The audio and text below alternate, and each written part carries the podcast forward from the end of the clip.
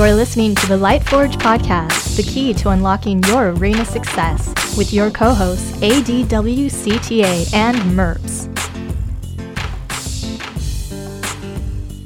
Welcome to the Lightforge Podcast. This is Abba. This is Murps. Hello. Uh, let's talk about new stuff. We got uh, some patch. We got the announcement of the new expansion. Let's dig in.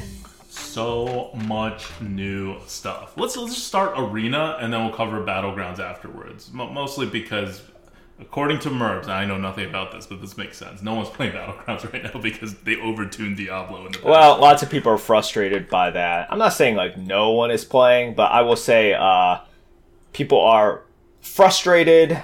Uh, you know, talking about like quitting B Gs.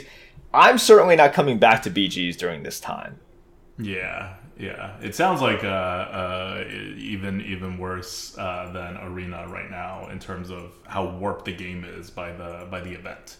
Um, so, if you don't know, Arena still exists, and what they did is Dual Class is still around and going to be around until the expansion comes out, which is like in two weeks. Um, it's it's around the corner. It's coming out. So the new expansion was announced, and it is Horde v. Alliance, and it's coming out on December seventh, much like we expected it to come out. And we will have all of the card uh, uh, previews and, and ratings and all that uh, for you on Sunday the fifth in that mega stream. All normal, normal things.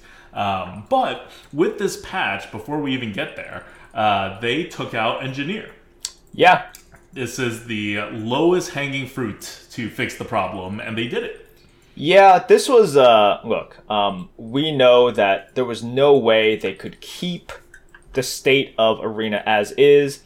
Um, there are lots of things that, uh, you know, if you were to construct a wish list, I think a lot of uh, people who play in the Arena would have given you a lot more suggestions. Um Uh, more nuanced suggestions rather than this, just this one thing, taking out Deep Run Engineer.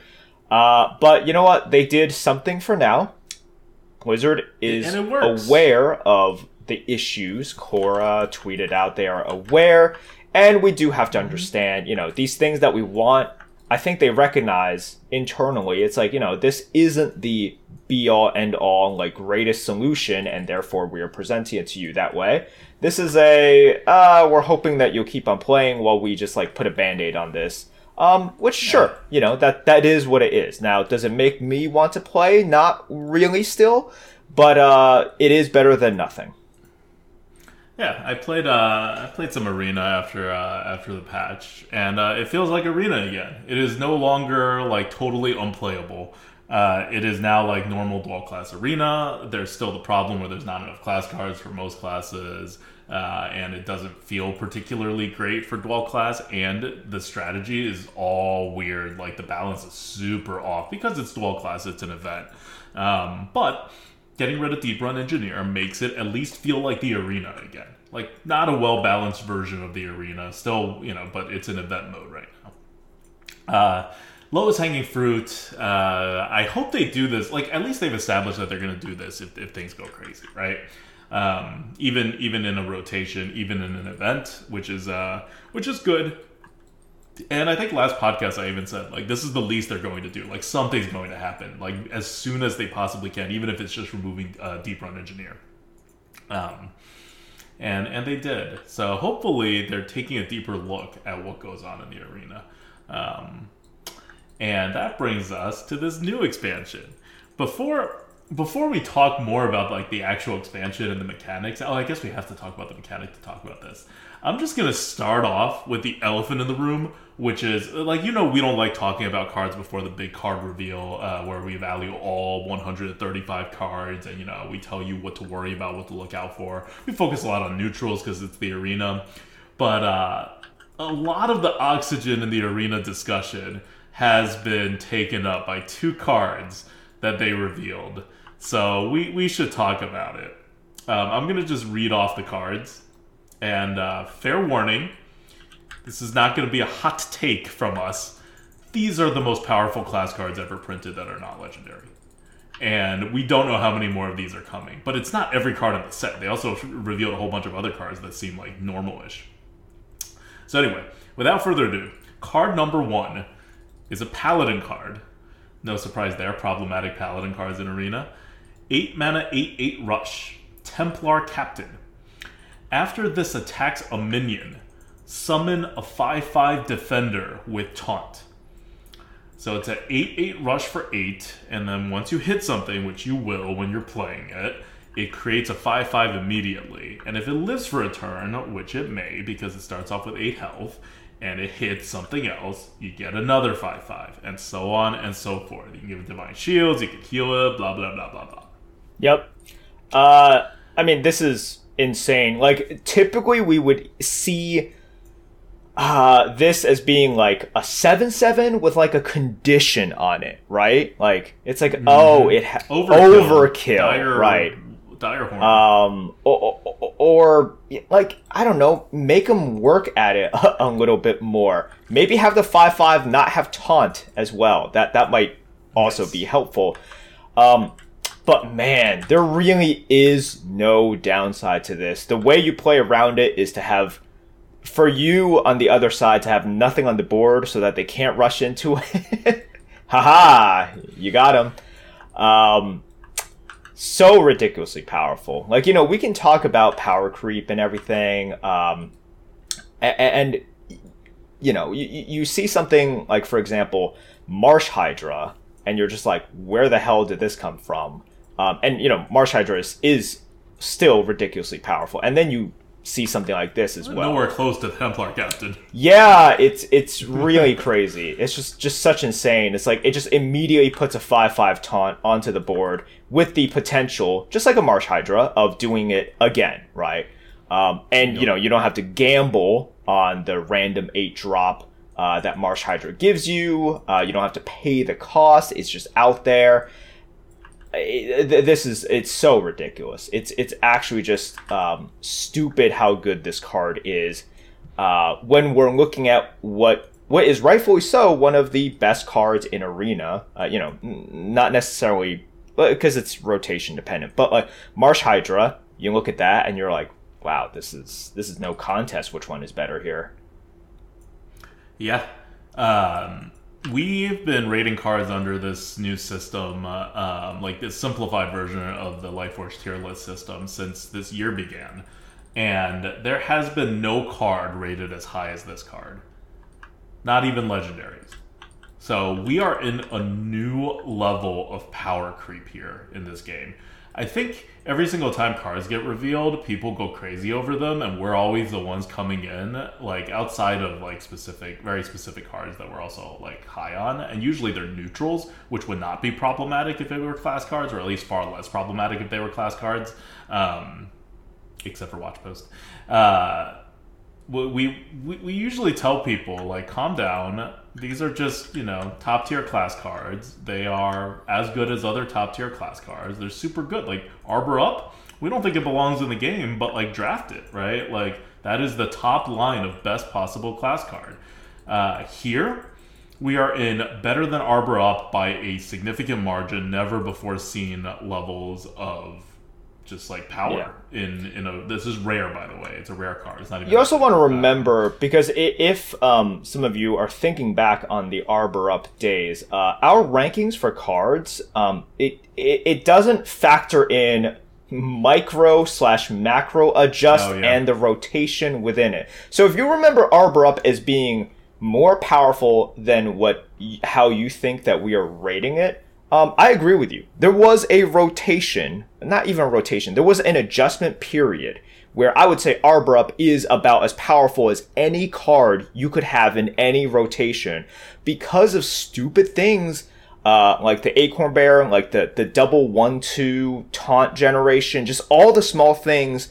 You couldn't get Druids off the board, right? So Uh, Arbor Up being that power level and then being helped out with all those adjustments, yes, it was Squirrel. so unstoppable. Like, it was even better than the S tier score it would give you, but our, our, our scores don't take into account, like, hey, look, like, you know, it's adjusting all of these things up, and because you're getting all these, like, Acorn Bearers, you're getting all these opportunities to just vomit stuff out. Uh, and then keep it there with, like, Mark of the Lotus, let's say on turn three with all of these tokens, and then you Arbor Up on turn five to completely capitalize and shut out the game. Uh, no, that's not taken into consideration. And even still then, it's an S. So, yes, if you take into those things into consideration for that meta, I would say if we did this, which we don't, but if we did, yeah, Arbor Up would be like a S plus plus plus or whatever.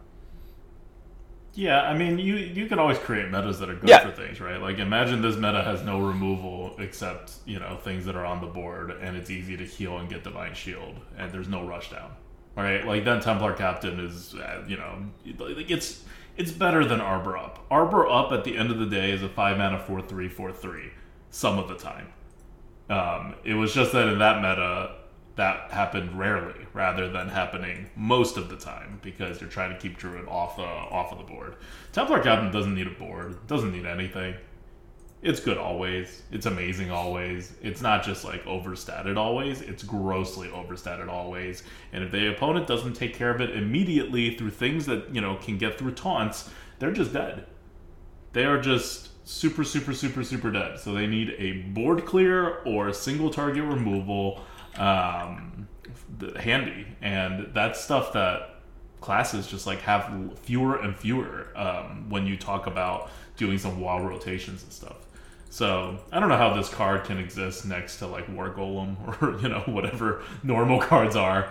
Uh it's just it, it's one of the problems in Arena when you go with a wild rotation. The power levels of the cards just are not the same. And so whether you draw your good cards, whether you're able to draft your good cards, and then you dra- draw your good cards, just determines whether you win the game or not. And there's, like, the, the skill impact becomes much, much more minimalized. So raising the power level, like I said, we no- we have not, like, there has basically been one definitive power creep when the core rotation, like, when the core set came in. And it was great. It was a great standardization of power creep. I don't know what's happening here, because they just put the core set out. Like, the core set is, like, not even cold yet. It's still warm. They are not. They haven't even printed the update to the core set, right? Core set two. They haven't even printed core set two yet. And, oh my god. Is this what's happening? Is this a little preview of what's going to happen in core set two? Are we going to get, like, I don't know, five, six Yetis? Because that's what the new power level seems to be. Um... And, uh, yeah, and if we do, that's not an impossible way to create a game. It'll be more swingy, and I'll like it less, but you can't have that work with the old cards, which is what Arena does. So you, you have this problem here if this is a direction. The, the problem is really, really pronounced now. Um, you know, it was bad-ish before, where, like, you know, you, you, you go and look at some of these cards. For example, we just had Witchwood recently, right? Um, and, and you look at some of these uh-huh. Witchwood cards, and you're like, oh. Three mana, three, three. Yeah, you're like, oh, okay, well, they're not that great. But Blizzard has, uh, you know, through the latest expansions um, and mini-sets, uh, revealed that, look, this is this is the direction we're going to go with these uh, power levels. And it's kind of unfortunate because if you look at what Constructed is dominated by, it's quests. So, I, I, they're... I don't know if they're trying to make up for it and be like, hey, look, these regular cards, which don't really fit into quests, um, we're going to make them better. But, like, nobody will put these, as of right now, as of the current meta, right?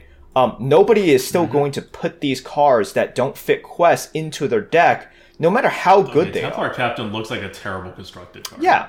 Um, like, so that's really the issue. Like, they can make it this good, but, like, okay, if, like, Templar Captain were a nine nine, would Constructed still play it? They wouldn't, no, right? No. No, it's just not the type of card that works in Constructed. If they made it a nine nine that summoned a six six taunt, because no. it doesn't work with quests, you could put plus one plus one on both of the bodies, and it still wouldn't be played in Constructed, I'm pretty sure. Yeah, it's an eight-mana card, eight mana card like, that doesn't fit in quests. So... Yeah. Yeah, it's just, like, it, it's very, like, it's disappointing and it's puzzling because it's sort of like you would have to make it to such an extreme degree to really, like, have people play it. Um, because right now the entire meta revolves around quests, and sort of like each side, I, I don't want to reduce it to this, but like, it, you know, if you talk to some people, it's kind of solitaire. And um, if you say Murps, like, uh, you don't play constructed, okay, I will just take Kibler's word for it. Kibler, I think, is the strongest uh, critic of quests. Tweet every day. Uh, he tweets at Ixar and like literally every day. It's become like a joke uh, by by this point. And I understand there are some constructed players who don't mind quests as much, but I think that players will agree that um, because quests are so powerful, not only do you kind of know how the game will play out, it really does limit in, in terms of deck inclusion what you want to do, because it's less so about disrupting your opponents and more so about how can I most efficiently get to my end goal, to complete this quest, mm-hmm. to do what I want to do. And Hearthstone, con- constructed Hearthstone, has has been trending that way for a while. Um, and I'm not saying this to, like, poo-poo on the devs or anything, because, uh, you know, this is a choice that they made. Some people like it, some people don't. But I will say, when you look at the effect on Arena, because those quests are not in Arena at all, and they have made the ancillary or tangential decision to say, okay, well, we can't have all of these other cards be absolute shit. So for the people who, like, you know, aren't following Aegis Replay, don't have all the cards, let's make some really good cards that they might want to include in their, like, homebrew, not even like homebrew, just like decks on the lowest tiers that they can play. And, you know, it's cool and it might be worth it. And maybe they, those are getting play. Maybe people appreciate those, but man, does it mess up Arena when you put put out stuff like a Templar, when you put out stuff like um, uh, what was it? The the the uh, the hunter weapon that is coming out. It no, we'll talk yeah, we'll about talk that. about that. It's just pretty disappointing because, um, you know, they they're probably making an effort to have people, you know, think that buying packs is worth it because, you know, these other cards are still pretty good. They could put them in some decks, even though they are way not We're meta decks. The game. Yeah, um, but the impact on the Arena meta is is huge. It's it's so huge. So that's well, definitely gonna, disappointing there. Like, we, we need to talk about this after we talk about the Hunter weapon, which is, what are they going to do? Like, I'll, I'll say flat out right now, this cannot exist in the Arena. In a, a wild rotation, it can barely exist in the Arena in its standard rotation. What this needs is for the new core set to come out and to have a power creep on that core set again. The very first, like, core set number two already power creeps for core set number one, like, significantly. That's what needs to happen for these cards to validly exist in the Arena. Otherwise, it just ruins the entire game. So we'll we'll, we'll talk about it when we get there. Let's talk about this Hunter weapon first that Murps brought up. So this is uh, one of the first cards revealed in the new expansion. It is called Blood Seeker. This one's common. This one's not even rare. It's a two-mana, two two weapon for Hunter, which, so you already know it's good. Uh, and then it has the new keyword, Honorable Kill. Gain plus one, plus one. Honorable Kill triggers whenever you deal exact lethal to a minion. So if they have two health, you deal two damage. If they have one health, you deal one damage, et cetera, et cetera. So if you find something with two health and you use the Blood Seeker on it, you start with a two two weapon, and instead of having a two one nub remaining, you have a three two War Axe. Yeah. And if your opponent has a minion with like three or four health, and you find a way to deal one or two damage to that minion before you use your Blood Seeker to slam into it, you, you get the same result. Yeah, this card, if you just think about it, Um, and, and if you just remember how good Glaive Zooka was for Hunter, uh, you know, different meta, I understand, different power level, but if you just gave a Hunter a Glaive Zooka without the, like, additional, you know, attack to minion and everything, um, it would be very playable. It'd be pretty good. Hunters could use that flexibility. They could use that damage. They could use that reach. So, like, a two mana for a two two weapon for a Hunter, okay, it's it's it's decent. Like, you know, very pickable, very draftable. Hunters, uh, especially the type of Hunter that I play, would would appreciate that. But um, it's so easy to proc mm-hmm. Honorable Kill for that thing. So look, in the mm-hmm. early game, uh, and also hunters are not awkward anymore. They have so many ways to ping, to do damage. Blizzard has just throughout the years uh, said, we don't want you going face. We want to give you options to like ping things, to stay on the board, to do this, to do that. So you're going to get the Honorable Kill off. So at the very least, I'm not talking like seventy, eighty percent of the time. I'm talking like ninety-five percent of the time plus. Like, you're going to get the Honorable Kill one way or the other. If not through the first charge, then through the second charge, or like just wait mm. a little bit and you'll get it. You know, don't be dumb with the weapon. So it's kind of like ninety-five percent of the time, it's just a super Fiery War Axe. That is much cheaper, like one mana cheaper than Fiery War Axe, and then at the start, it is not like as powerful. But you get like one more charge with two attack. And then there's still the potential for, for it to have one more swing uh, on top of that. It's so... And one more Yeah, and swing. more swings. It's so disgusting. And the uh, the most disgusting thing is you could keep using this to trade, and then you can just start going face with it afterwards. Mm-hmm. And, and, and it yeah. rewards you... It's so stupid. It rewards you for trading on the board at first, and then you're swinging to their face with like a six damage weapon. It's so dumb. Mm-hmm. It's actually so, so, so dumb.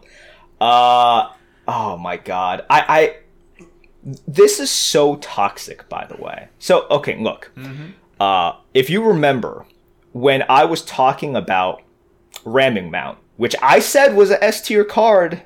It should have been, been as I, that was my bad. I and you, you guys don't know how hard I tried because I, I focused on that. That was my bad. Ah, there you go. Mm-hmm. Um, but what I focused on a lot about that card was not only its power level, but how toxic it was, just how stupidly annoying it was. If there's any redeeming quality to the Templar, it's that it comes out on turn eight, and at least you yep. could do some things, and at least. If you are so far ahead, and let's just say, you know, you have um, a removal in your hand and you're like, okay, maybe we save it for the Templar, and the Templar takes away from my board, like, I don't know, twelve mana's worth of tempo, right? Uh, yeah. And but but that's okay because I have such a huge lead. As long as I, I prepare for it, the Templar only mm-hmm. takes away twelve mana's worth of tempo, and I'm still up because yeah. I'm up so much, and that's fine-ish, you know, fine. Um... God, this weapon, it's so toxic. Like, the scores for both of these cards, uh, you know, like, I haven't calculated it because it's always out to calculating.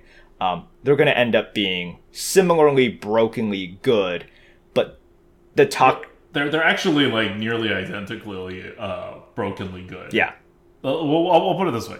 The math works out so that they are in the S plus tier, which nothing has been in the S plus tier since the S plus tier ex- was invented like a year ago. That means nothing released in the last year was S plus tier. Literally nothing. Yeah. So look, including Ramming Mount, which would have gotten to S tier, but would still never have gotten to uh, S plus well, tier. Ramming Mount's problem is that it destroyed the game, like more, even more so than like how right it is, right? Because you can you can like keep Ramming Mount not useful. Like, that's totally doable. Just keep their board clear. The problem, of course, is that the instant you don't do that, or, you know, the seventy-five percent of the times that you can't do that, you lose the game. Well, you can still beat them twenty-five percent of the time.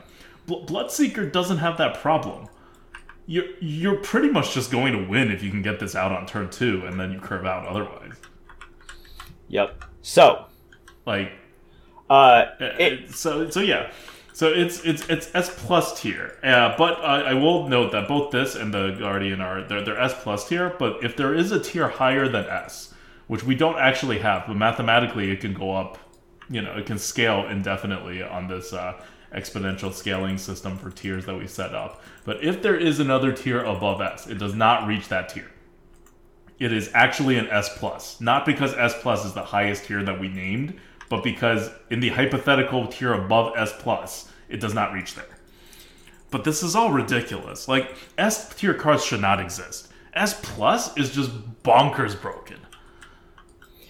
Um, it it makes it to the point where, look, you've seen what happens when you have stuff that is uh, too accessible and too powerful. And that is something like uh, Goliath, right? Like, we had Goliath, and it could always be um, kind of uh, mm-hmm. discovered. And it's sort of... Keep in mind, Goliath is S tier. Blood Seeker is better than Goliath. Uh, that... Yeah, well, the thing is, it, it was a seven-mana Goliath.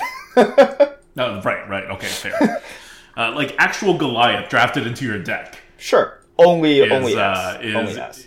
Yeah, um, yeah. It, it's actually uh, not not as good as the, the Paladin card. Uh, so... It's, uh, it's, yeah. yeah. Um, the, the problem you end up getting is, like, it makes a lot of the rest of the game not matter. Um, one way or the other. Like... Uh, and that was a lot of the problems with the cards that were eventually banned. For example, uh, the Ramming Mount, all it asked was, do you have removal in your hand at that moment? If not, it, it doesn't matter. It's like you, you drafted well, you played well up until that point, as in there weren't many decisions and you made like decent decisions to then. Uh, that's great. That doesn't matter anymore. And for Sneeds, it's sort of like, well, uh, you know, you were damned if you... do damned if you don't kind of thing, and you can't really play around it, like not not really, because uh the mm-hmm. Goliath does pretty exact damage, like uh you know, stuff like uh Basilisk, you can play that, but then that just gets two tapped. Um you can put out big stuff, but that that gets cleared. A board full of small stuff that gets cleared. So it just makes a lot of what you do irrelevant, and that, man, that sucks. Um, that like that just feels real bad. Watchpost did the same thing, and that's why it was banned. Mm-hmm. Um, but we're probably not going to see some of this stuff banned. They don't like to ban class cards. It's just not like... Uh, I don't know. I think we're going to see it banned. I think Blood Seeker... Yeah, I think the uh, weapon we I might, don't know about the Paladin yeah. card, because it's yep. like it's it's eight mana. I don't know that. I think it would just get like uh, offering rate nerfed for the yep. Paladin card. Uh, but Bloodseeker, it, it's, it's, it's, it'll be so obvious. It'll be so obvious, so feel bad, so not a game. Like, it prevents the game from happening in the arena. Yep, it does. Um, and, oh, this is, this is good, because uh, we have someone in the chat addressing this, and it's something that I think needs to be addressed. Um, there, uh, chat is basically asking, it's like, oh, does this make weapon destruction go up? I mean, it, nec- no, like, Here's here's the thing. Um, what what it does is uh, like, you know, if you have an ooze and you're facing a hunter, yeah, sure. But what it does really is play into this, um, and, and it's it's growing really fast. Uh, this just like hate card meta in which we are. I mean, if you look at what the meta is right now, um, you have Galaka gluttons trying to eat uh like beasts. Nesting rules. Yeah, exactly. You can't play beasts, but then you also have the original like Galaka crawlers eating like pirates. mm-hmm. So it's it's like just really kind of funny. Um, I've watched instances on stream where, you know, it's like the um, the glutton, uh, it, it, you know, like one side eats, the other side eats the eater, and then it it's just like, God, what? Why are we doing this now? Um, y- you don't want the arena to have hate cards at all. I'm not saying too many hate cards. You just don't want that, period. Uh, Dragon Slayer was always a bad idea. Um, the the four four that turns into an eight eight rush if there's a dragon, that was that you know bad idea. It doesn't matter about the power level. This is just not what arena should be. This is like not what is fun in arena uh, if you care about any sort of competitive integrity at all, because this is stuff that you cannot kind of like really factor in um, to a healthy degree. So if we're talking about weapon removal, um, I-, I-, I hate the fact that like people are thinking about that, because that that would be like the most like... just the worst way to deal with it. It's like, oh, maybe we need to draft more weapon removal and everything. It's like, no, no, no, no. I don't want the arena community to kind of like take on this burden at all. Like, I understand. Even the, even the arena community, you don't want Blizzard to look at this and be like, well, maybe we don't have to ban Bloodseeker if we increase the offering rate of oozes. Yeah. That's terrible. That would be terrible. So it's one of those things where I don't even want, like, to talk about almost, because I'm like, why, why should we, like, in the slightest accept this? Because that is actually mm-hmm. just the worst. That is the the worst. I. It's just terrible balance design, terrible game design. Um, yeah, so uh, yeah, we're we're, we're and, and just let's say you see Bloodseekers everywhere. Just take the loss.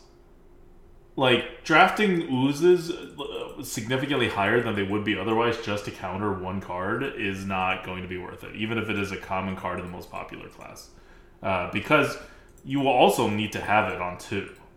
Like, it's not like your ooze is going to do you much good on turn six. You, you've lost the game already. And similarly, if they play a Bloodseeker on turn two, I mean, uh, on turn two, you've lost the game. If they play a Bloodseeker on turn six, eh, I don't know, you may be able to make it. If, if they play it on turn twelve, yeah, the Bloodseeker's a two-mana card played on turn twelve. It's not going to be that big of a, a difference maker, even if it is extremely ridiculously O P, you know? So... Uh, the, the efficiency of oozes also is not that great against Bloodseeker. Like,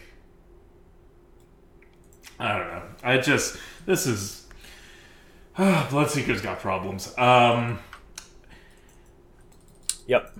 So yeah, Bloodseeker, Templar Captain, who knows what more cards are going to come in this S plus tier. Like, if there was just one card that came out, I wasn't even going to talk about it. I was going to be like, yeah, that card's O P, whatever, they're going to deal with it.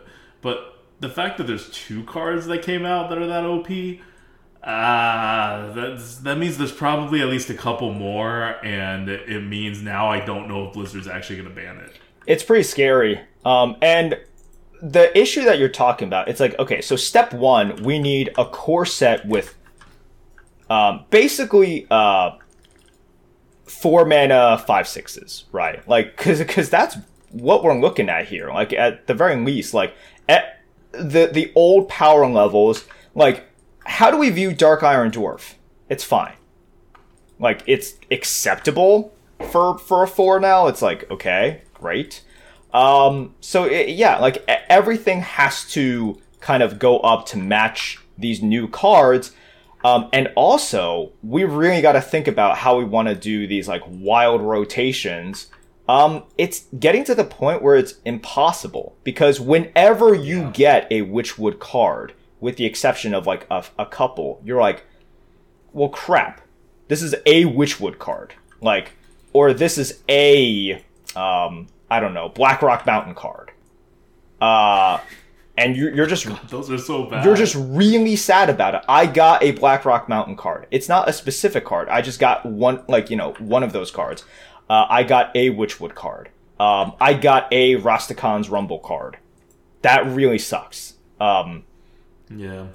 So it, it's it's rough. Like, we might have to do something a little bit more dramatic than just, oh, here are the older sets that are coming in. Because some of these older sets that are coming in, they're just really bad in comparison now. Um, and mm-hmm. you, you know, with the exception of one or two things, you just can't be drafting cards from those, because as we've seen, if the power level is this steep, um, what ends up happening is you drop something what used to be like mediocre, they drop what is now a premium, and that swing, uh, it's kind of impossible for you to come back, you know, unless you have like unloaded hand or unloaded deck. Um, And that just really sucks. So I don't know. We're we're getting really close to the point, if we're not at that point already, where the current system of wild rotation uh, is becoming just it's it's not workable, and it it's too like it just feels way too bad. Yep. Yep. Yep. Yep. Um. For so. If you guys are thinking about this historically, um, the last three years have basically had the exact same power level. Starting with Rise and Shadows, uh, the last three years of Hearthstone expansions until this upcoming one, until uh, Horde v. Alliance, or sorry, uh, Alterac Valley. Fractured and Alterac. Uh, you can call it Fave. Fave. Fave. Fav. Fave. Fractured in Alterac Valley. Mm-hmm. I just call it Horde v. Alliance. Um, I'm going to call it Fave. It's my Fave okay. expansion. So, so, so Fave. Oh, yeah, the Fave expansion. Uh, until this expansion, the last three years, that's going back eight expansions, have all been about the same power level, um, including the core set and the Demon Hunter stuff, you know, after they nerfed it. Uh, the... Uh, Before that, there was one whole year where the power levels were pretty, like, normal. Like, we're talking back in normal Hearthstone. But the year before that, and then some, maybe the year and a half before that, uh, for, like, four or five expansions, it was all similar, like, similarly large power levels to what we got in the last three years. Uh, a little inconsistent, but the top line was similar. So... there really, like, hasn't been a top-line power creep in Hearthstone in, like, five years, six years. Five, five years. There's, there's been at least five years without a top-line increase in power level. Now, the average card's power level has increased significantly during this period, um, as I'm sure you guys all know. But the top line, your Defiles, your, I don't know, just... Uh, the Arbor Up, just insert most ridiculous card, right? Like your your tw- Twin Tyrants. Uh, well, that's neutral, but just your your top lines are kind of are kind of the same, and people are like, "Oh, this is so terrible." Like, yes, but it's the same kind of terribleness that we've been dealing with for five years, on and off, depending on which card is in the meta or not. This is different. And we keep saying that this is the it's all fine, it's all the same. We've been saying it for like the last many expansion releases while everyone's been freaking out about the latest amazing class card, and, and it's all been more or less okay. Um, but but this is not the case. This is this is new. Yeah, and remember, um, there's also a difference between power level and how uh, feels bad or how toxic it is for the yeah. meta. So. Is Watchpost the most powerful thing ever? Uh, no, like it, it, it wasn't. I mean, it's it's ridiculously powerful, it, but it's it's the most it's the most powerful like neutral thing ever. Yeah. Um. But the worst thing about it is how bad it made people feel, um, and how little mm. impact your decisions made. Uh. Yeah. It ends the game. You can't have a card that ends the game before it begins. Yeah. You can't. Like, that's, like, why does that exist? Like, yeah, sure, you only draw it in your opening hand X percent of the time. This is a problem. Someone in chat brought up Gnarrg. That's the problem with Gnarrg on turn one. I don't think I've ever won against someone who Gnarrg'd on turn one, and we did not, and, like, you know, curved out afterwards, and uh, we did not have a Gnarrg. I, I think, I think I'm still holding that as a ever. Like, I've never beaten that opener. Now, sure, I tend to play more tempo than more card advantage-y things, and maybe if I play more card advantage-y control decks, you know, I'd be able to get out of it. But that's just how big that card on turn one warped the game. Now, ultimately, that card is not like an S-plus tier card at all. Why? Because later on, it, it goes from uh, stupidly amazing to, like, flat-out bad. Like, you get a Gnarrg on, like, turn ten, turn twelve... you gotta wait two more turns before it does anything. Like, game's over. Like, it's it's actually super bad late in the game. So that's what, like, quote-unquote evens it out. But that's horrible game design in Arena. Because you don't get to play the game if the condition happens that you draw it at that point. Bloodseeker's the same way. And this is why we're, we talk about Bloodseeker as, like, quote-unquote worse than uh, Templar Captain. Even though, in reality, the power levels are very similar. It's just that Templar Captain at least lets you play the game. But Bloodseeker does not allow you to play the game if it's in your hand on turn two. Yeah. Um, so, yeah. Um, and, and there's going to be cases, right? I'm not saying, like, ever, but, like, there's going to be cases where they play a Bloodseeker on turn two and, like, you have something with three health and they, like, can't deal that one extra damage for, like, a turn or two. And then Bloodseeker is, like, kind of, like, you know, weird and a little inefficient, and then it ends up not being so bad. That's going to happen. And it's not going to happen once in a blue moon. Like, it's going to happen sometimes. But even in that case, they still played a two-mana two two weapon, you know, as, like, the base, without this honorable kill thing. And they probably made you play in a weird way to dodge their crap. Um, like, it's... it's, and that's the absolute best case scenario for you, and that'll happen, like, I don't know... five to ten percent of the time uh, that, that you see this card come out on turn two. It's just, it's it's bad. It's bad. This card's going to be banned. And if it's not banned, like, well, I'm not afraid, like I said, I'm not afraid if it's just Blood Seeker. It's that we have two of these cards, and they haven't revealed that many cards. Like, they've revealed less than a third, of the, maybe about a third of the class cards. There's probably more ridiculous crap in here. And are they going to ban all of them in Arena? Right? Like, that's what I would want. I would want them to ban everything. I was talking before about just, uh, last week, about just over-banning cards. Like, do it. Just over-ban some cards. Let them free for the first, like, few days. And then when you hit the button, uh, or whatever, just ban some of these cards. Yep. I think it's fine if you, like, okay, if you don't trust kind of the, uh, the, the people who are shouting before it comes out, uh, that's fine. Give it three days. I think three days is, is more than enough to kind of, like, see...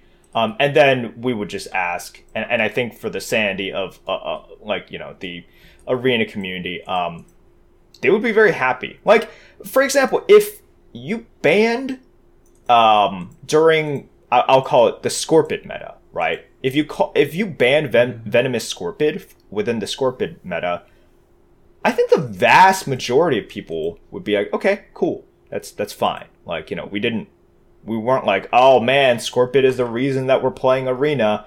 Um, and I think most people are just like, yeah, that card is really brokenly good and it swings games and uh, I don't like it. So yeah.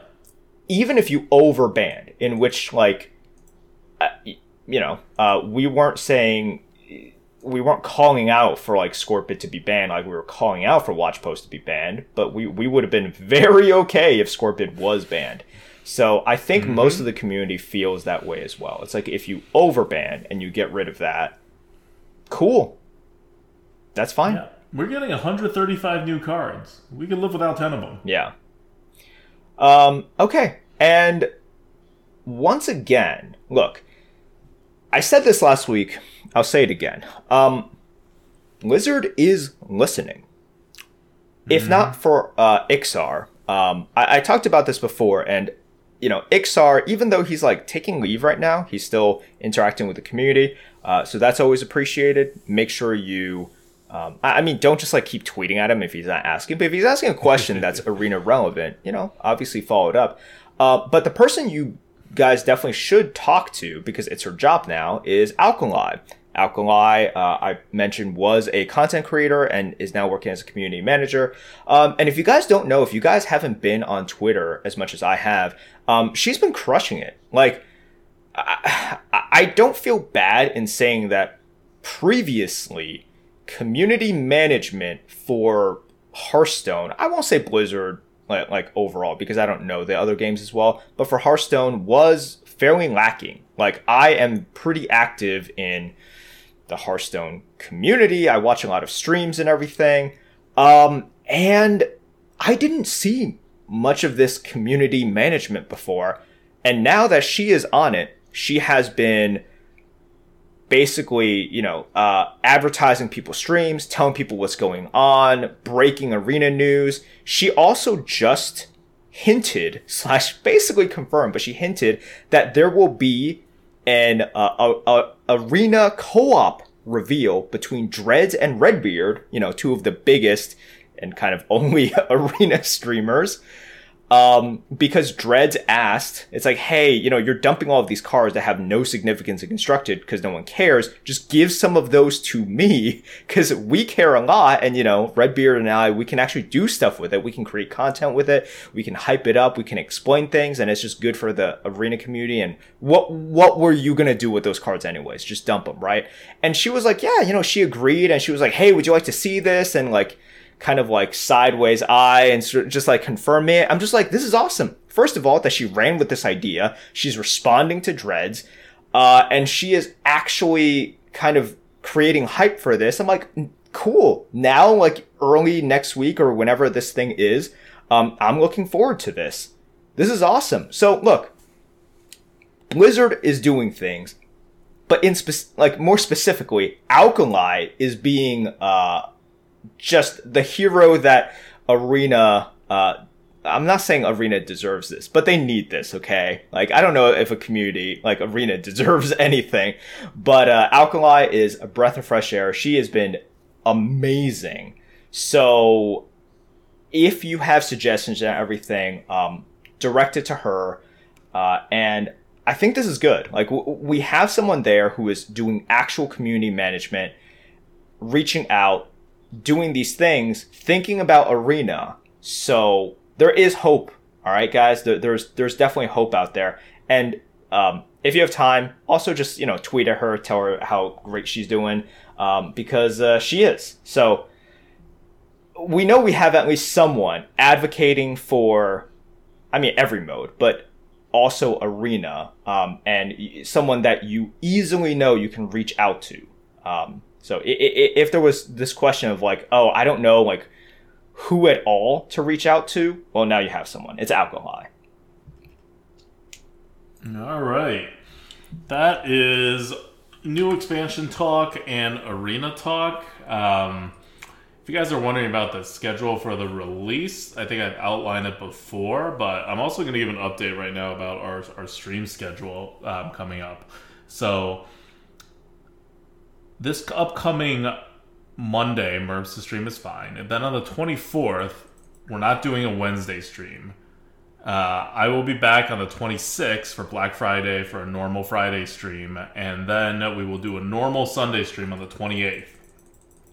And are you going to stream on the twenty-ninth or no? Uh, wait, what date is the twenty-ninth? Monday? Uh, the next, the, the Monday maybe? After this, this Monday. Maybe. Maybe. maybe. Okay. So we get a maybe for the twenty-ninth, but after the twenty-ninth, there will be no streams until the fifth, which is the big reveal stream of uh, our our card um, our, our card analysis for the upcoming expansion, and that is going to be followed by another skip Monday stream because it's the day before our expansion release, and we will be streaming Tuesday, Wednesday, Thursday, Friday after the uh, the expansion is released. So that's what's coming up through this Thanksgiving slash uh, release uh, release window for. Oh, I'm gonna have to go look at Fractured in Alterac Valley uh, expansion. Yep, you got the name right. Good job. Yep. All right. Um, let's talk about Battlegrounds. So in this patch, Arena wasn't the only uh, mode affected. Battlegrounds was also affected. They released the biggest balance update in the history of Battlegrounds. Yeah, so let's talk about this for a second. Okay, um, quite a few things happened in B Gs. Uh, let's just go into the first thing. Uh, the real game, literally game-changing uh, kind of system. They're introducing this new armor system. Um... There's a handy-dandy graphic. I would advise you guys to just go look at the newest patch notes. That's uh, patch uh, twenty-one point eight. There is uh, a big, big chart for it. But essentially what um, what B Gs is doing is now heroes will be awarded armor at the start of each game to help balance and spice up the tavern, as they say. So look. Um, there are now seven tiers. Tier one heroes get zero armor. Tier seven heroes get seven to ten armor. It's a range. It's a random amount mm-hmm. of armor from within a range. So this also introduces a little bit of R N G, right? Uh, but um, Blizzard is using some sort of internal ranking by their numbers um, to do it. And just to give you some examples, Uh, heroes, here are the heroes from tier one, which is the best tier. They get no additional armor, which is basically just health. Like, e- everyone is a mini patchwork now, okay? Yeah, I was about to say, the thing is, patchwork is not like the standard for where how mm-hmm. armor gets added. Patchwork gets armor. How much armor does patchwork get? Like, th- three to five or something like that? Like, patchwork is in the middle of the of the tier list system that they made. So not only does patchwork get fifteen health, which is its entire ability, but it also gets three to five armor, which means that the correct balance for patchwork was always the original way they released him. And for some reason, when they rebuffed him up, they just like got shy about the last five health. All right.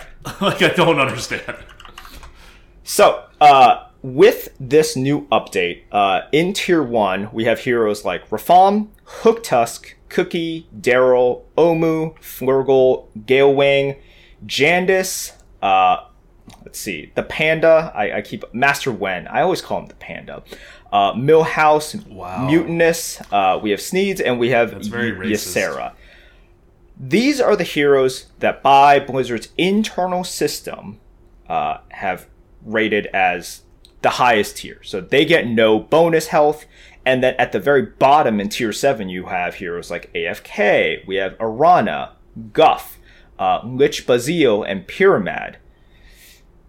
I think you can understand why these need a lot of help. They get between seven and ten extra health slash armor per game. And immediately what some of the top players were saying was that there was no way this was balanced around top M M R. Understandably. Like, this is mm-hmm. very predictable. In fact, if they had balanced this around the highest M M R, I would have been shocked. Because, he, so here are just some examples of heroes that uh, are getting armor that, according to the highest M M R, should not get armor. Um, so one thing is, for example, Shudderwalk is getting four to seven armor in tier four, and depending, by the way, these don't change according to the tribes. So that's another thing. Uh, another example is like Reno is in tier three with three to six armor, depending on what tribes are in, depending on how aggro the lobby is, et cetera. It's like, ah, oh, I don't, I don't know about that one. Um, Uh, what was it? Gallywix. Uh, where was Gallywix? I forgot where he was. But he also got way more armor than he was supposed to get. Um, yeah, basically the pro heroes yeah. and the heroes that are more situational and the good players will only use them situationally, yep. they're going to be at an advantage. So now the whole meta is, or would be, flipped upside down with this new system. Um, but we'll see the full effects of it once Diablo's gone. Yes. So, um, look, uh, the even with the, I wouldn't say criticism, just pointing out kind of the obvious here, right? This wasn't balanced around top M M R. Um, even with kind of the, the, the kind of question marks over the top M M R streamers, I, I've heard a lot of the feedback, and a lot of them are like, you know what, you know, this is cool. I get to play heroes and not feel as bad, right? It's like, if you want to play cat, have an extra five to eight armor. You really need it as the cat, right? If you mm-hmm. want to play Chinvala, because, you know, you're me and you, you are masochistic in that way, have an additional, sometimes nine armor. I need that. I need that as Chimvala. Um, it's great, it's great that everybody's a mini uh, mini patchwork, because, like, that's that's a uh, there's there was always a problem with Battlegrounds, right? Like, looking at the core of Battlegrounds, there was always a problem with trying to balance new and innovative powers and adding a whole lot of them to it. And that's because a power can only be so big. Yeah. And you can't break units into micro units. Like, you can't give half an attack. And sometimes, yeah, you could just make the mana cost higher to, like, kind of balance it. But that throws off the effect of how you want this hero design-wise to uh, to, to to work, right? Like, yeah, sure, you know, having a three-mana hero power may be the most balanced way, but they really wanted to feel like a one-mana hero power. But at that point, you know, maybe plus two plus two is too much, but plus one plus two is not enough, right? Like, yeah, this is a great system to balance everything. Now, I will say design-wise, this is also the most give-up, the most, like, throw-in-the-towel system. And that's not a bad it's thing. It's not a bad thing, no. It's not a bad thing. It is the most give-up system, because what they've basically done is say, okay, well, now the heroes that we don't want to give too much uh, power to, we're going to have them have the same amount of win rate, uh, but the flavor is now different, right? Now, every hero that gets armor comes with an asterisk, because it's behaving in a way that it was never intended to, right? That's not a part of its design. And in fact, that armor can, like, rise and fall depending on the meta, depending on what minions get released, depending on which uh, other heroes get more popular, maybe they counter some or whatever, right? So the actual design of the hero, the designers have to let go a bit. in order to do this Battlegrounds armor system. Yeah.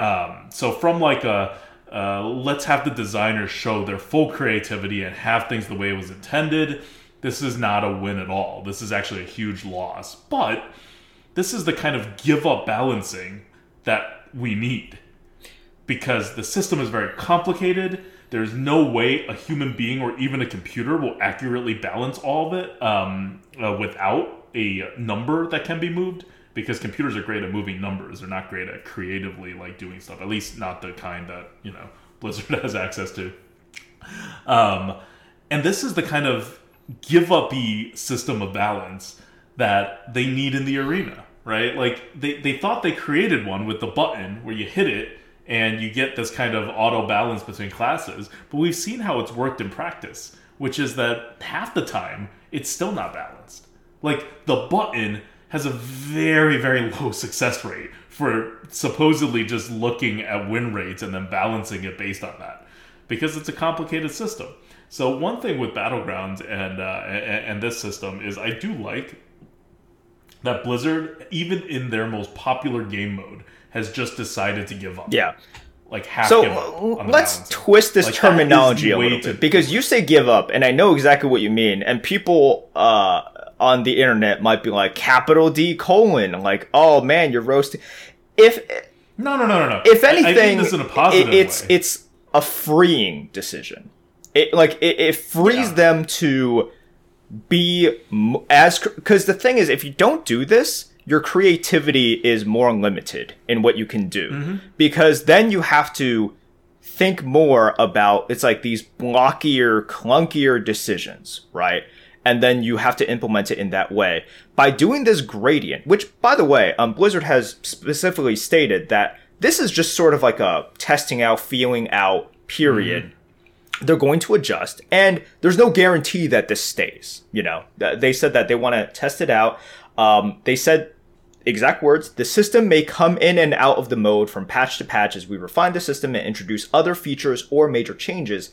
They're just trying to figure out something that works. And this is a, uh, like one of those things that frees them up, right? Like if they want to create cool, weird hero powers that like fluctuate, Um, in terms of how good they are, well, now they can create that without thinking like, oh man, like how do we do it? Like this either deals too much damage or not enough damage.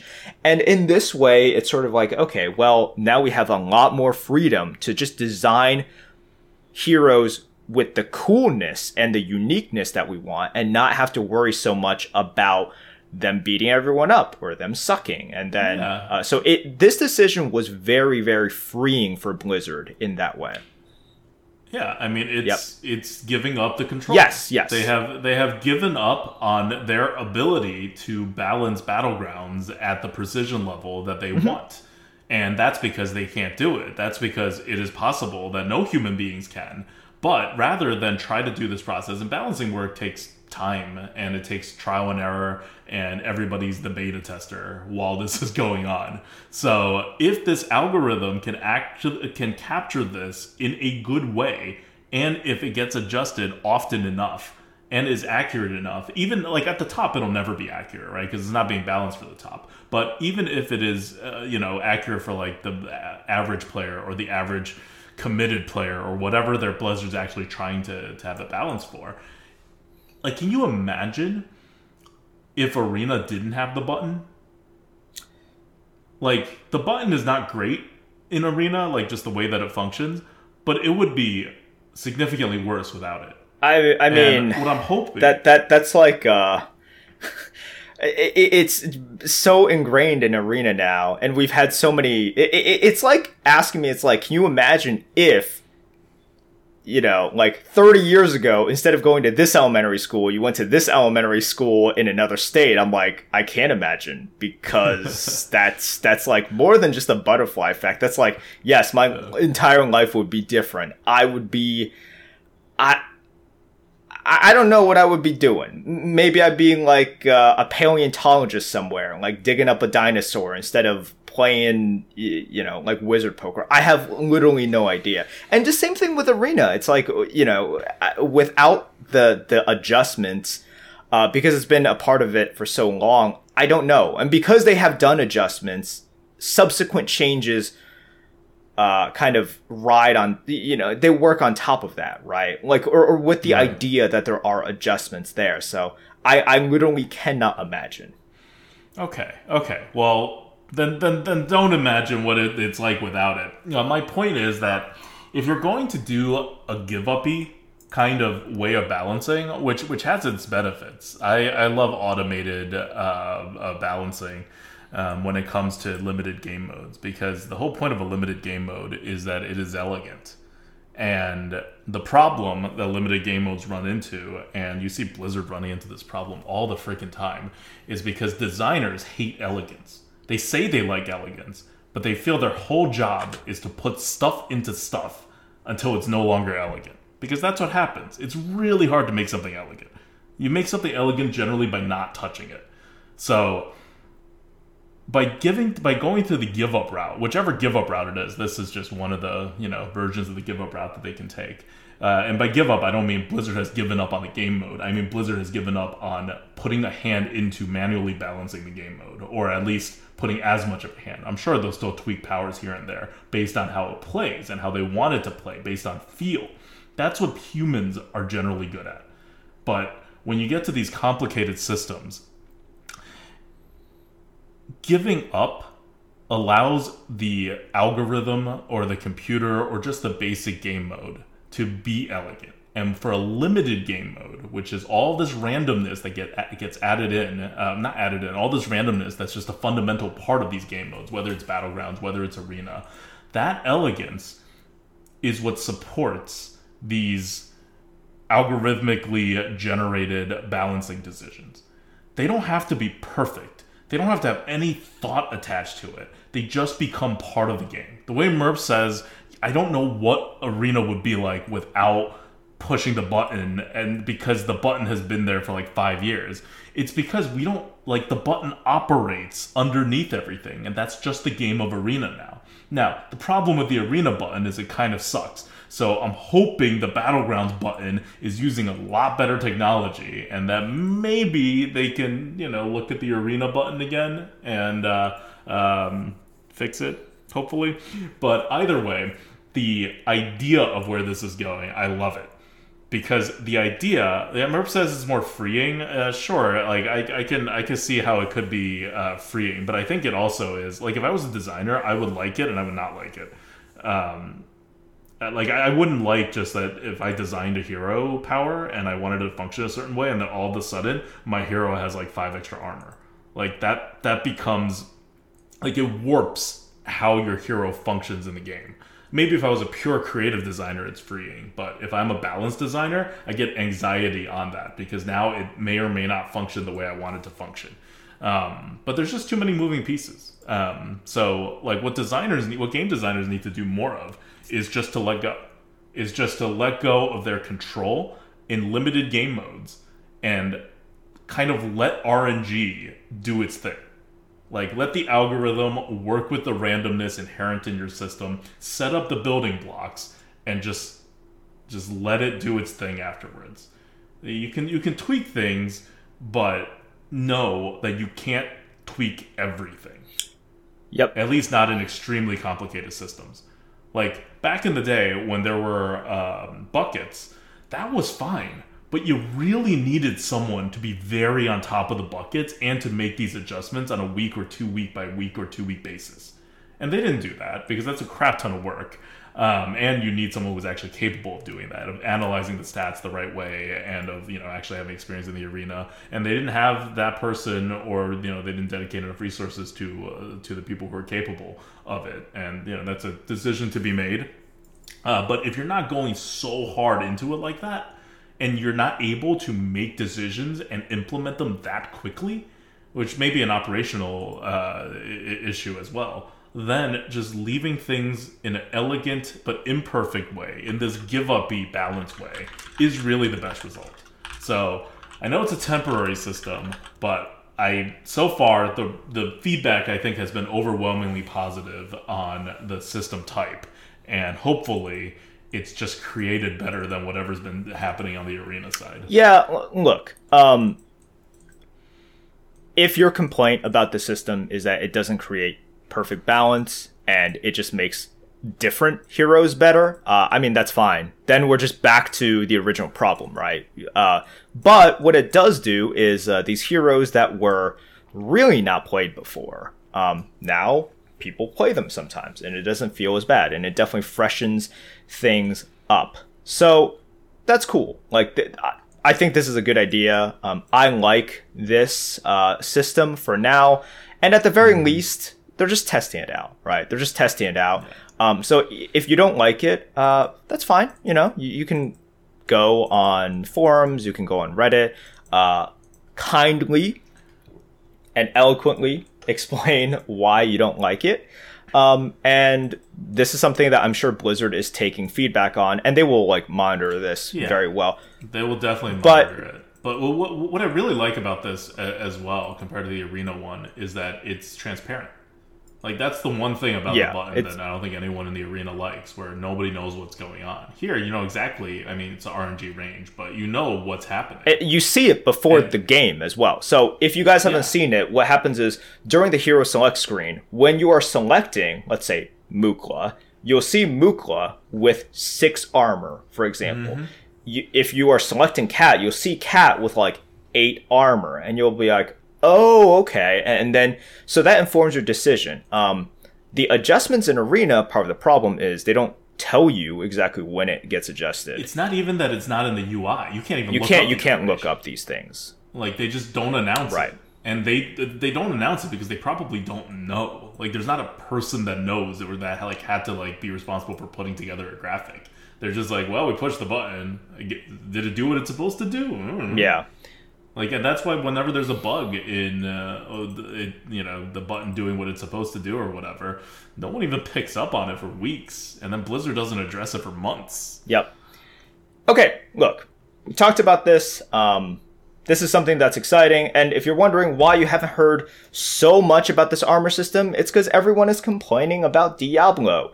Before we get to Diablo, there was a new hero that comes out. Unfortunately, she's not so great. Uh, Tamsin Roame. I don't know the she's wonderful. Lore Tamsin Roame behind this. is is amazing. Tamsin Roame. Uh, if, if she is, uh, she's in the. I think she's in the latest uh, uh, Book of Mercenaries. She's also one of my favorite Mercs in Hearthstone Mercenaries. In Mercenaries, okay. Really awesome design. About ah, her. okay. In Mercenaries. Uh, I, I wish they tweak her kit a little bit in Mercenary, but we'll we'll see if they buff her. Um, she's being used, so I don't think that they're actually going to buff her. But it's just it's it just bothers me on an O C D level that like some of the equipment doesn't line up. But anyway, okay, uh, um, she's got a she's got a really cool story arc as far as that goes. Oh, okay. So, well, look, uh, in Battlegrounds right now, she is. Ooh, her stats, uh, and I'm giving you uh, from H S Replay tier seven stats. So these are stats from the tippy top players, you know, like higher than ten K. Uh, she is the third worst hero. Actually, the second to worst because Barov has not enough data. So she is slightly ahead of Arana, and that is what, it. What's her power? Her hero power is, uh, it's a zero mana uh, hero power that you have to use. Mm-hmm. Destroy your lowest health minion. Give its health to all your others. So she can help give give some tempo, uh, but wait, hmm? that's a bad hero power? Yes. God, how much has hero power has been inflated in Battlegrounds since I was playing? Well, it's there's no econ to it, right? There's no econ, and you're you, so what? You're gonna give some health oh, to it. It destroys the entire thing, so you don't even get your coin. Yeah, Got yeah. It. There's no there's Got no it. econ preservation here, uh, as well. Um, so look. It, okay, so there is a cost. It's zero mana, but it costs one one gold. Yeah, like it, it doesn't mm-hmm. do anything. Um, that is kind of like uh, th- that really helps you uh, in the current Battlegrounds. So, uh, okay, it's at the start of combat, and it's only for that combat. That's why. Yeah. Look.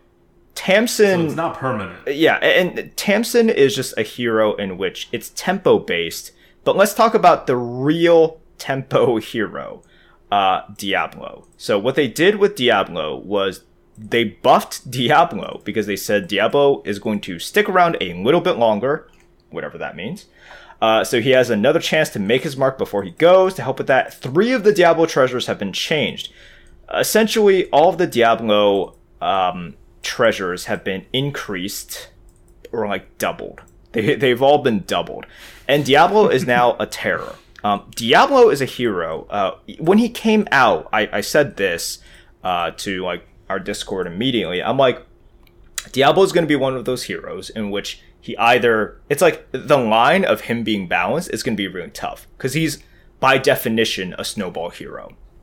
And if he sucks, he really sucks. Like, if he's not good um, at, at sort of gaining the advantage and then sort of like snowball, like really just rolling over the rest of the lobby, then he's going to fall behind, right? If he's not going ahead a lot, he's falling behind by default.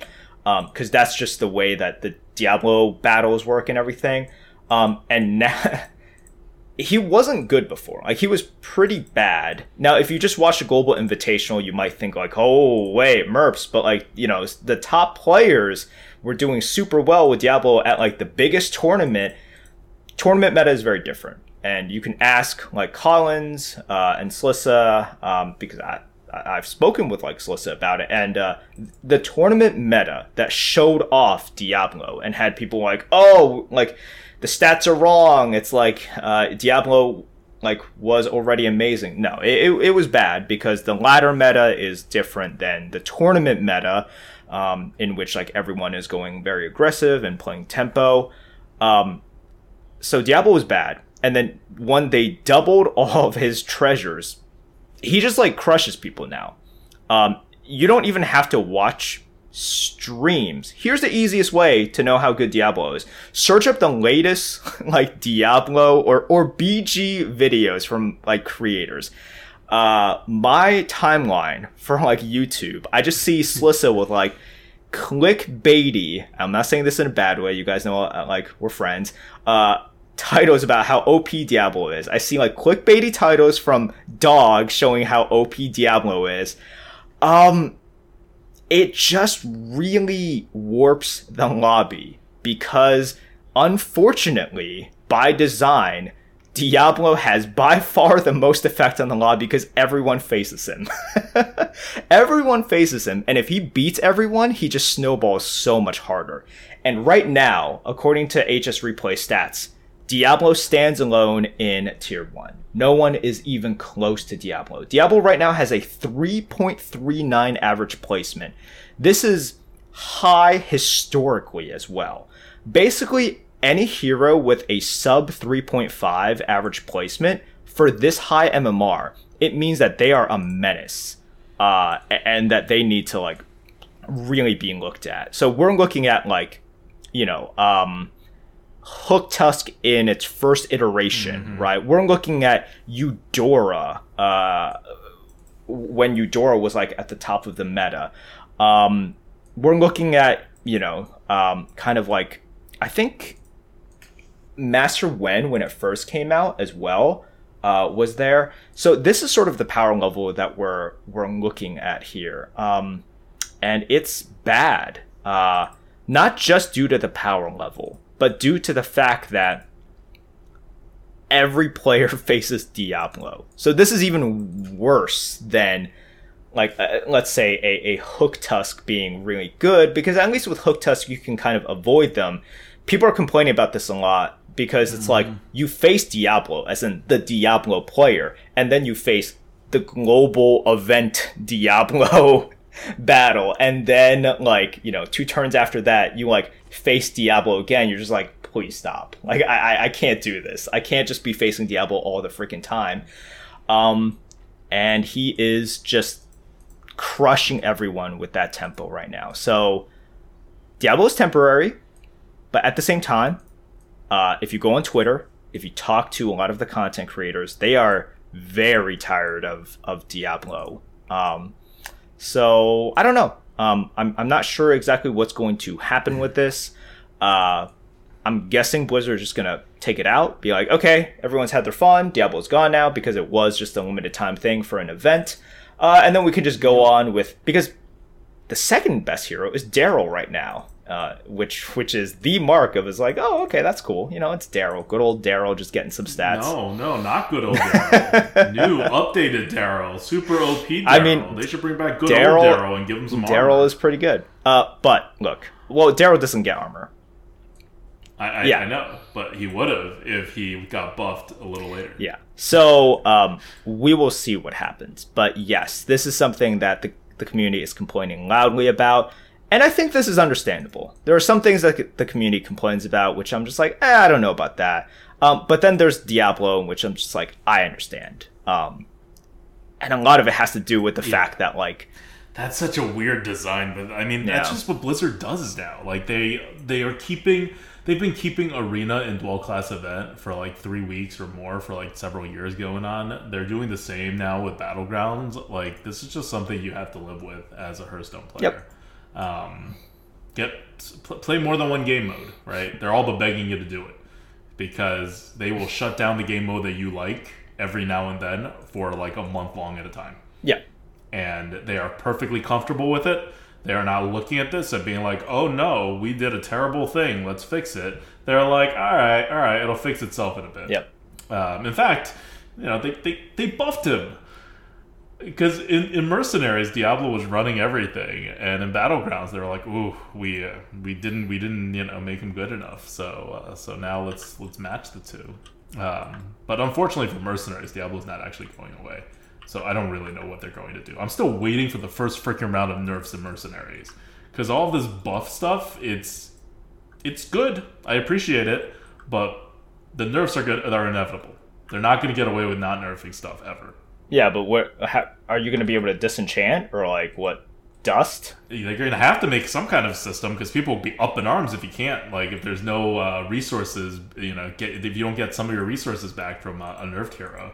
But uh, but they do, like, for the balance of the game, they have to do it at some point. It may not happen anytime soon, though. It's super early beta, basically, right, for Mercenaries. I wouldn't be surprised if uh, they were okay with Karen and Diablo dominating everything for, like, four months, six months. Yeah, at least until, like, I don't know, January?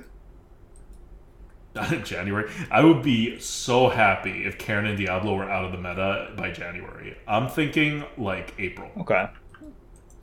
Uh, yeah, we'll see. The game could also just look completely different by that point. Um, yeah.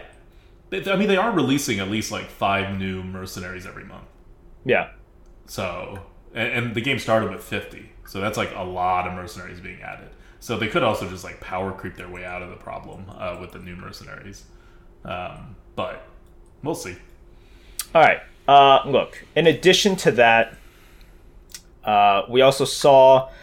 a few nerfs, a few changes to cards. Um, I'll go through them like pretty quickly, but they nerfed uh, this mid-game uh, kind of like tempo mech play a little bit because uh, Mechan- Mechano Tank is uh, now a five three, and uh, it now deals five damage instead of six damage for Avenge two.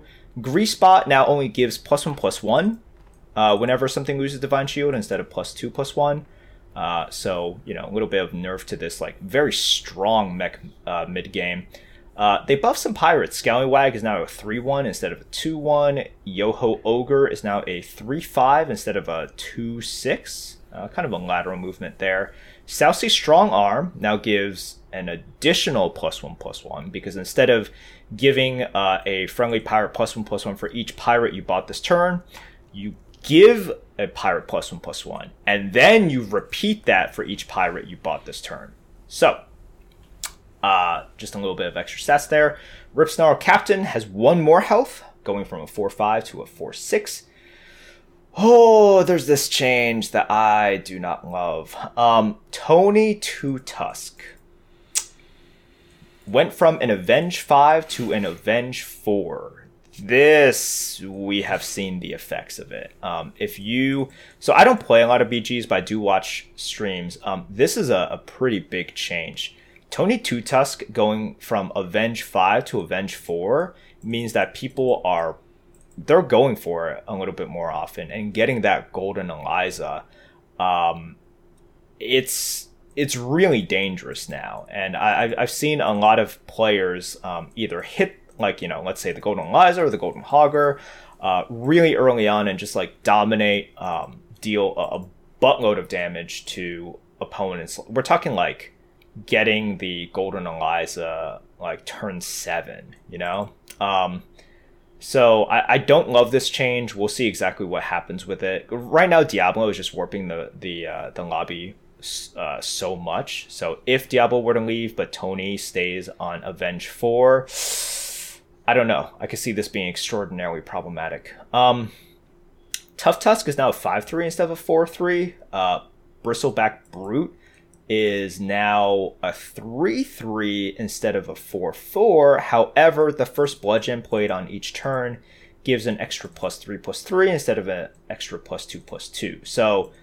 if you buy it and you just drop it with no gems, it's worse. But if you play one gem, it's the same. If you play two gems, you know, like, or over two turns, then you're getting more stats. So overall, it is a buff.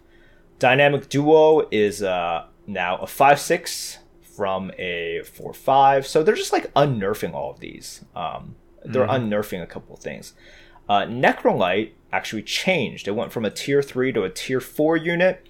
And now, um, it still steals, or it still enables stealing of blood gems from neighbors, but it now plays two blood gems on the minion as well. So it went up a tier, um, so it's harder to find, but at the same time, it's now adding an additional plus two plus two onto units.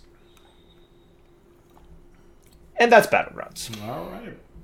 Yep. Those are the Battlegrounds changes. Um... A lot of changes are going to happen in two weeks with the expansion launch. I don't know about Battlegrounds. They try to desync it from Battlegrounds, but um, at the very least, I think that's when Diablo is going to go away. So that'll be an automatic Battlegrounds huge update. um, but more than that, that's when the arena new cards are going to be in. That's when the uh, yet, unannounced yet rotation, but I assume there's going to be a rotation. Uh, that's going to hit, and we'll see how they deal with these uber-powered cards. So new mercenaries are launching. Um, I haven't talked about it much on this podcast, but over the course of the last week, I think I've played maybe forty, fifty hours of mercenaries, which would be pretty much every single hour of free time and missed sleep that I had last week, because I was also working for like fifteen hours a day for a few of those days. Uh, so I am super, super hooked on it right now. I'm excited about um, about the new ones uh, being released, and um, yeah, I mean this this podcast won't cover, you know, deep mercenary strategies or anything, but I would recommend when the new mercenaries come out, if you've kind of like played some of the game mode way back when or whatever, give it another shot. Um, actually play the bounties. Actually try to do the heroic bounties normally. Like, don't screw yourself out of the experience by trying to do things in like the literally most efficient way possible. Like, I know what those ways are. I do them sometimes, but most of my gameplay is doing other stuff that is like, I don't know, it's still pretty efficient. It's like eighty, eighty-five percent as efficient as the most efficient ways to do things, but it is like so much more fun. Um, so that's that's all. That's my advice on. Uh, on this is what mercenaries um, did to Adelton. Look at him talking about. It's like, you guys don't have to do it the most efficient way. It's all about fun, guys. Like, what the hell happened yeah, to this guy? Because this is what mercenaries is about. This is not like from the very first podcast we did on mercenaries. I was very clear. This is clearly not what Blizzard wants mercenaries oh, to do. Oh my god! Like the people like P J doing his thing. That's like, not yet, P J. You're you're ahead of the game, but um, I'm I'm taking mercenaries the way Blizzard wants to take mercenaries. I am giving them money, but not too much money, because Blizzard does not want too much of my money. They just want a little bit of my money, and so I'm doing exactly what Blizzard wants me to do. And and you know what? It's a really enjoyable experience. And I asked Murps this before the podcast. I was like, has anyone ever done this before? Like, a J R P G, not a one v one battler, but a team v team battler in J R P G format. I feel like that hasn't been a P C game before. Murps, you said like it's probably in some mobile games. I but mean, it's not it takes that, like, elements from in. like a lot of different games, right? So it's like uh, one of the reasons that people thought of Slay the Spire is in some ways it has an element of that. Um, Yeah, but it, it's PvP, right. right? The end game is, is PvP. The uh, the PvE part is like a lame version of Slay the Spire. Like, I get it, right? It's meant to so be it's like part Pokemon, uh, part Slay, Um, people also mention like Raid Shadow Legends. I, I can see how it has some similarities there as well.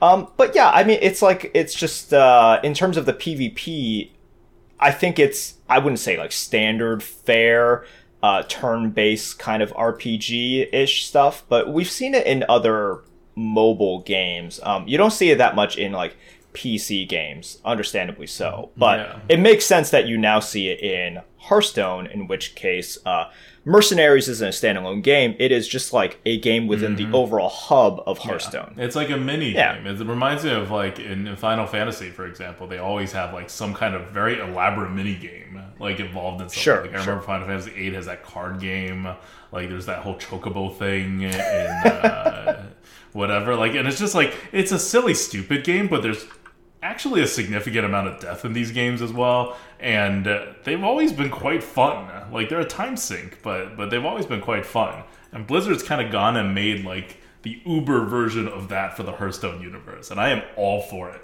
I also like uh, turn-based R P Gs, which I think is uh, kind of a prerequisite to liking this game. You've always liked turn-based R P Gs a ton. Like, more yeah, so... it's a J R P G. Yeah. Like, you were always huge on Fire Emblem, I remember. Like... No, I was not huge on Fire Emblem. What? I thought you loved Fire Emblem. I, no, no, just Three Houses. I Fire Emblem is, like, one of the worst turn-based uh, R- R P Gs that ever exists. The, and I will take that to my freaking What's up with you the and... franchise, and, not the latest. What's one. Up with you and that Fire Emblem game, though? Because you, like, you were all about Oh, yeah. That one. I love that Fire Emblem. Well, Three Houses is the best Fire Emblem game. Okay. I don't think that's... that debatable. There was also like a lot of other non-turn-based gameplay in that game, like with the story and the characters and all of that. Like okay. that was done all really right. well. Um, like better than Fire Emblem normally does it. And Fire Emblem normally does it pretty well. Like that's one of the reasons people play Fire Emblem. But like Three Houses just like turned that up to like a twelve. And the actual turn-based combat, they like kind of left it where it was, and it's still not good.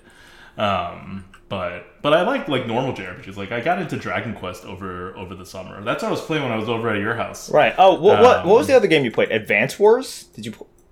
Oh, no, no, no. Uh, Into the Breach.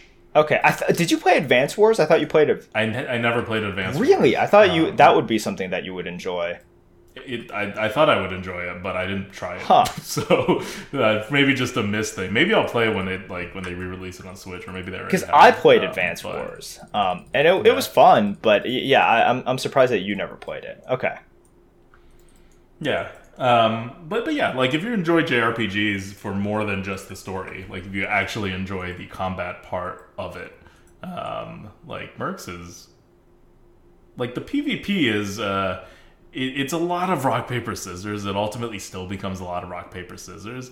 But there is enough to figure out that at least, like, and I'm still on the learning curve, so I can actually, like, see myself improving, which is nice, even though I'm sure I'm going to hit the ceiling at some point soon. That's when you bug P J um, about it.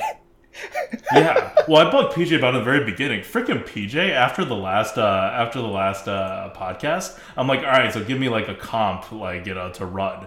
And he gave me like a super noob comp, apparently. And so after I started running it, I lost like seventy percent of my game. Some absurdly high loss rate.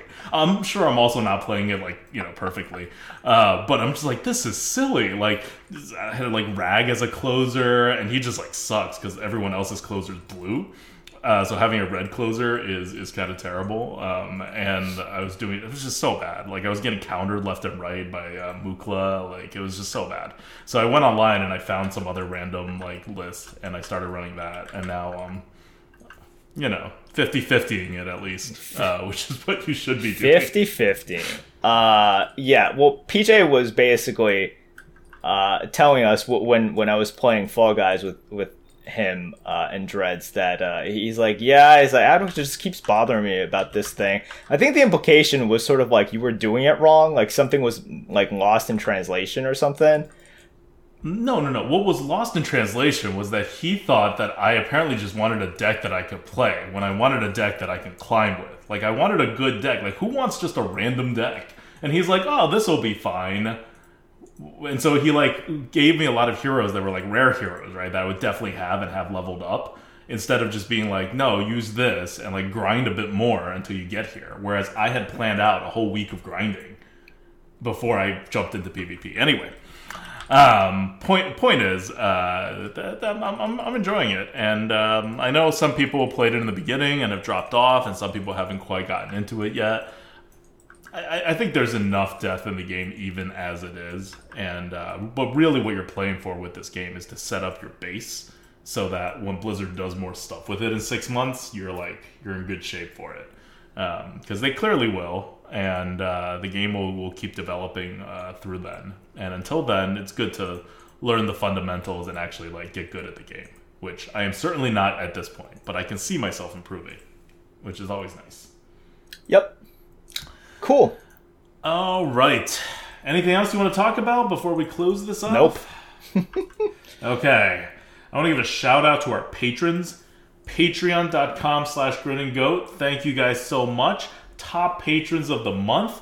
R V Night Train, Eric L, Yin, fifteen Gold Cringe, Aaron L S, R E G, Dan F, and Karova, four P, and Brand New. Thank you guys so much. Cool. Thank you guys for keeping the light on at the Lightforge. We appreciate you, and uh, we will have one more podcast next week, and then the podcast the week after that will be the gigantic card review for Arena. Yeah. Seven hours long at least. Can we do seven?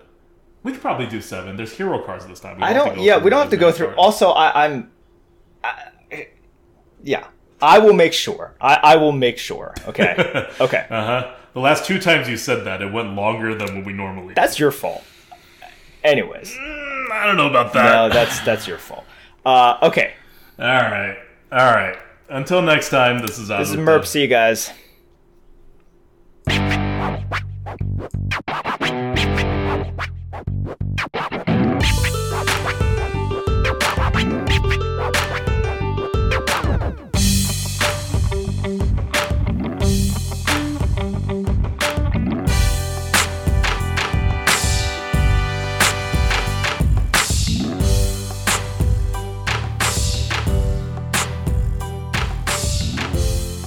Enjoying the Lightforge?